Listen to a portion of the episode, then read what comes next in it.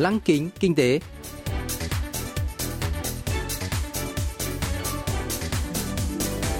Xuân Trường xin kính chào quý vị và các bạn.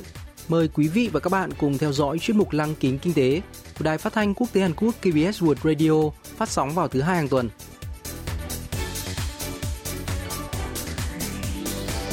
Thưa quý vị và các bạn, chuyên mục tuần này gồm các nội dung chính như sau.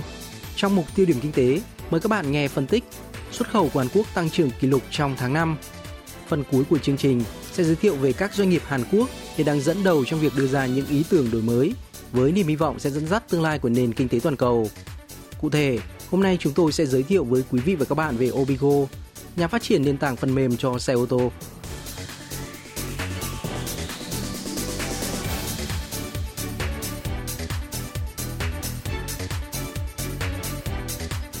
Khẩu của Hàn Quốc đã duy trì đà tăng trưởng tháng thứ 7 liên tiếp.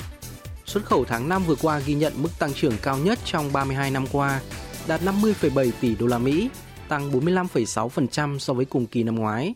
Do số ngày làm việc của tháng 5 ít hơn so với tháng 4, xuất khẩu trung bình theo ngày đã tăng trưởng 49%, đạt 2,42 tỷ đô la Mỹ, cao nhất kể từ tháng 9 năm 2018. Đây là con số kỷ lục trong các tháng năm và mức cao thứ ba trong lịch sử. Xuất khẩu tháng 5 tăng mạnh có một phần tác động của hiệu ứng cơ sở, khi xuất khẩu giảm mạnh vào tháng 5 năm ngoái do ảnh hưởng của dịch COVID-19. Bên cạnh đó, sự phục hồi kinh tế toàn cầu đã góp phần làm tăng nhu cầu của các mặt hàng xuất khẩu chủ lực của Hàn Quốc như chip bán dẫn, các sản phẩm hóa dầu, phụ tùng ô tô, đồng thời giá cả các mặt hàng đều tăng. Thêm vào đó, các nhà xuất khẩu Hàn Quốc đã chứng tỏ được năng lực trên thị trường toàn cầu, đưa các lô hàng xuất khẩu tăng trưởng. Nhà nghiên cứu Oh Chun Bom từ Viện Nghiên cứu Kinh tế Hyundai sẽ phân tích bức tranh xuất khẩu thời gian gần đây. Trước hết, ông cho biết về điểm nổi bật của xuất khẩu trong tháng 5 của Hàn Quốc.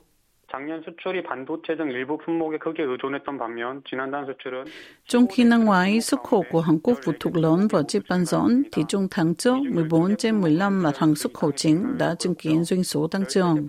Cụ thể, 12 mặt hàng đạt mức tăng trưởng hay con số và xuất khẩu 13 mặt hàng đã tăng trưởng 3 tháng liên tiếp.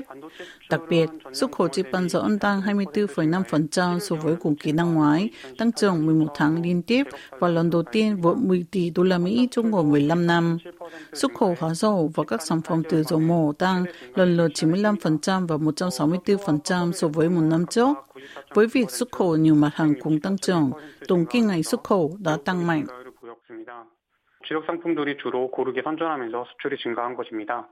Lần đầu tiên trong 10 năm, xuất khẩu của Hàn Quốc sang tất cả 9 khu vực chính trên thế giới đã 2 tháng liền đạt tăng trưởng. Hơn nữa, xuất khẩu sang 8 trên 9 khu vực ghi nhận mức tăng trưởng hai con số hoặc cao hơn. Chính phủ dự đoán xuất khẩu vẫn sẽ tăng trưởng mạnh mẽ trong 6 tháng cuối năm với những tín hiệu tích cực ở trong và ngoài nước. Theo Tổ chức Thương mại Thế giới WTO, xuất khẩu của 10 nền kinh tế lớn bắt đầu tăng trưởng trong quý 2, quý tăng trưởng dương đầu tiên kể từ sau khi dịch COVID-19 bùng phát. Với Seoul, xuất khẩu hàng hóa trung gian, vốn là thước đo phản ánh hoạt động đầu tư và sản xuất của các nền kinh tế lớn, đã tăng 77% trong tháng 5. Đây là mức tăng đáng kể so với con số âm 43,6% của tháng 5 năm ngoái. Năm 2020, xuất khẩu của Hàn Quốc chủ yếu dựa vào một số mặt hàng như chip bán dẫn và các sản phẩm y sinh. Song tình trạng này đã thay đổi khi hầu hết các mặt hàng đều chứng kiến xuất khẩu tăng trưởng. Thị trường chip bán dẫn bùng nổ là tín hiệu đáng mừng đối với xuất khẩu của Hàn Quốc. Ông Oh Chun Bom cho biết. 글로벌 경기는 미국과 중국을 중심으로 완연한 회복세를 보이고 있습니다. Nền kinh tế toàn cầu dẫn đầu là Mỹ và Trung Quốc đang có dấu hiệu phục hồi rõ ràng. Sản lượng công nghiệp ở các nền kinh tế lớn cũng như thương mại toàn cầu đang có xu hướng tăng với chỉ số quản lý mua hàng trở lại mức như trước đại dịch. Tại Mỹ, các chỉ số kinh tế quan trọng đang được cải thiện nhờ các kế hoạch kích thích kinh tế lớn và việc triển khai tiêm chủng hiệu quả. vượt qua cú sốc COVID-19 sớm hơn bất kỳ quốc gia nào, Trung Quốc đã chứng kiến sự cải thiện trong sản xuất công nghiệp, tiêu dùng, đầu tư và xuất khẩu. Song các nền kinh tế mới nổi vẫn phục hồi chậm chạp. Ấn Độ vẫn đang phải vật lộn với số ca nhiễm COVID-19 mới tăng chóng mặt.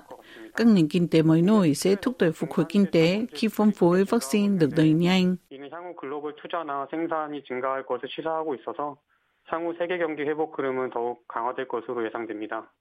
Tuy nhiên, một số nhà phân tích lại cho rằng vẫn cần phải xem liệu xu hướng tích cực trên sẽ tiếp tục hay không. Tình trạng thiếu chip bán dẫn cho ô tô, gián đoạn hậu cần do thiếu tàu chở hàng và chi phí vận chuyển tăng đều có thể ảnh hưởng tiêu cực đến xuất khẩu. Giá dầu và nguyên liệu thô tăng cũng có thể làm suy yếu khả năng cạnh tranh về giá của các nhà xuất khẩu Hàn Quốc. Vì vậy, các công ty tỏ ra thận trọng đối với triển vọng xuất khẩu trong nửa cuối năm nay. Nhà nghiên cứu Oh Chun Bom lý giải.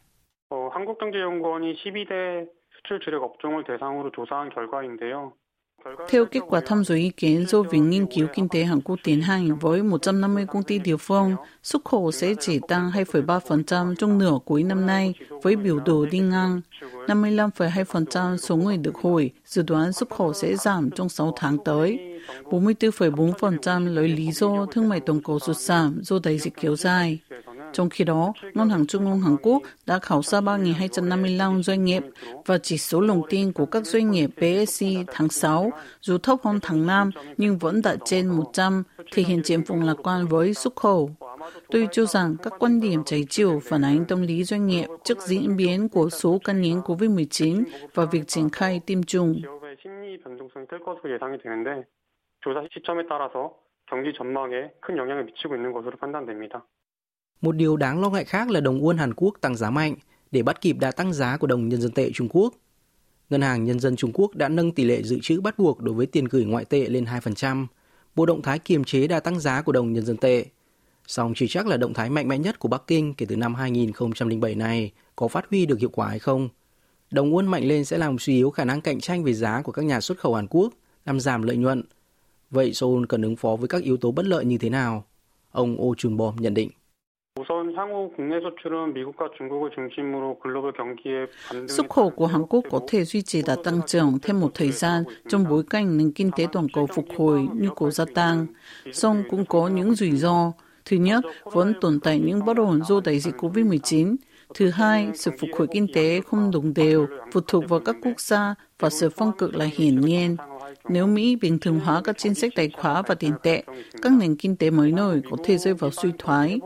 Cuối cùng, cũng còn theo dõi chặt chẽ cuộc chiến thương mại Mỹ-Trung và những bất ổn kinh tế từ Bắc Kinh. Xung đột giữa hai siêu cường trên thế giới không chỉ về kinh tế mà còn liên quan đến nhiều lĩnh vực như chính trị, an ninh, công nghệ và môi trường.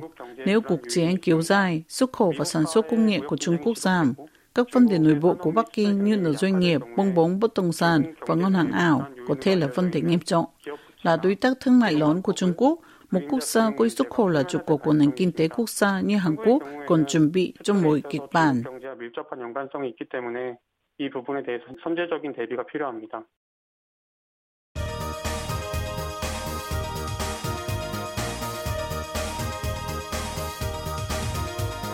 Tiếp theo chương trình là phần doanh nghiệp tiên phong trong kinh tế Hàn Quốc, giới thiệu về những doanh nghiệp Hàn Quốc đi đầu trong việc tạo ra những ý tưởng mới, sở hữu công nghệ hàng đầu và hứa hẹn sẽ dẫn dắt nền kinh tế trong tương lai.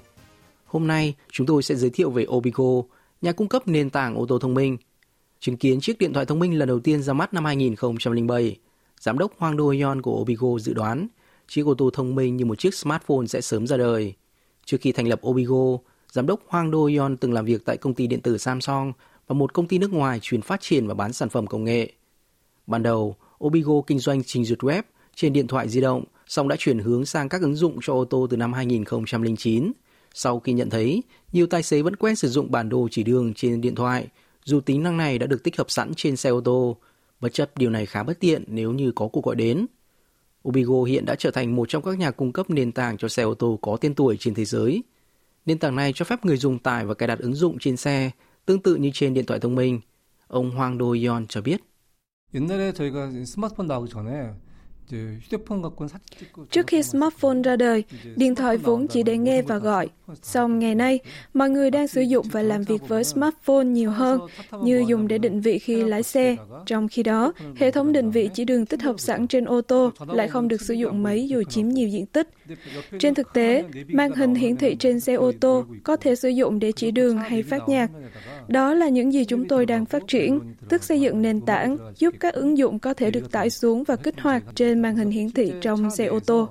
그큰 화면으로 거기에 앱을 다운받고 앱을 실행시키고 하는 역할들 저희가 하고 있습니다. Thị trường xây dựng nền tảng ứng dụng trên xe ô tô đang phát triển nhanh chóng. Obigo đã sớm nhận ra và nhảy vào thị trường tiềm năng này, song cũng gặp không ít khó khăn. Đó là bởi phát triển công nghệ đã khó, tạo ra công nghệ được công nhận trên toàn cầu càng khó hơn.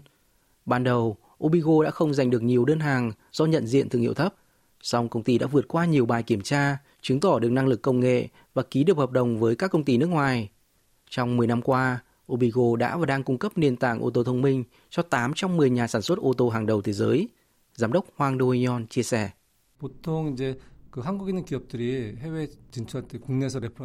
Khác với các nhà xuất khẩu Hàn Quốc thường gây dựng danh tiếng tại thị trường nội địa trước khi tiến ra nước ngoài, Obico đã chủ động xuất khẩu các giải pháp của mình. Một trong ba hãng ô tô hàng đầu thế giới là Toyota, Volkswagen, Renault đang sử dụng nền tảng của chúng tôi. Nếu như Android và Windows là các hệ điều hành phổ biến trên điện thoại di động và máy tính cá nhân, thì QNX là hệ điều hành dành cho xe ô tô. Trình duyệt của Obico được cài đặt trong hệ điều hành QNX giống như trình duyệt Chrome được cài trên smartphone. Nói cách khác, trình duyệt của Obico có thể sử dụng cho những xe sử dụng hệ điều hành QNX. QNX에 저희 브라우저가 기본 탑재되고 있습니다. Thời kỳ hoàng kim của Obigo sắp bắt đầu khi kỷ nguyên về một chiếc xe ô tô siêu kết nối đang đến gần.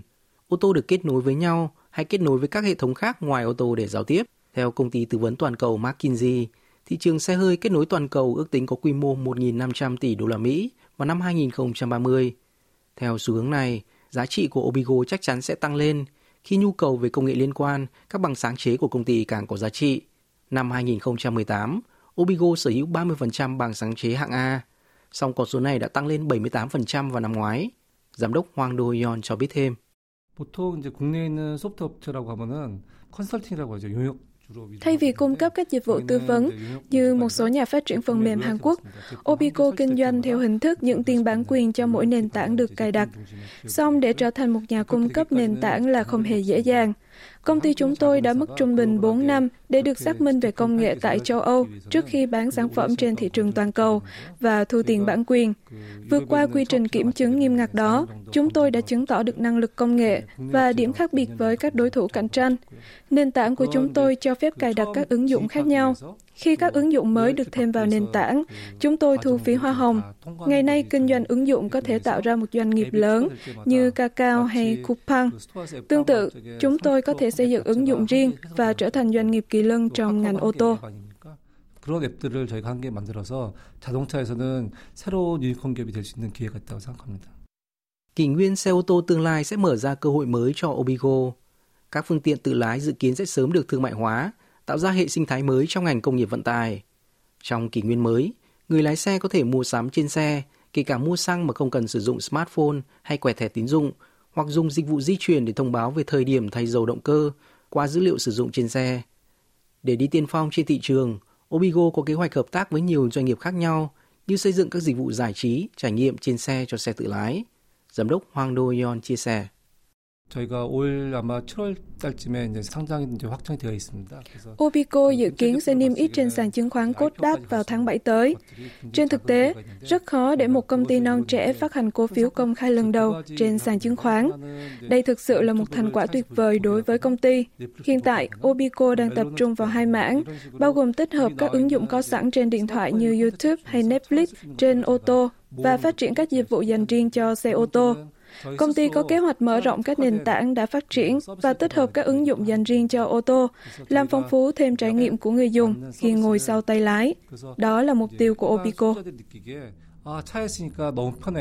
라고 하는 것들 만드는 게 저희가 해 나갈 방향입니다.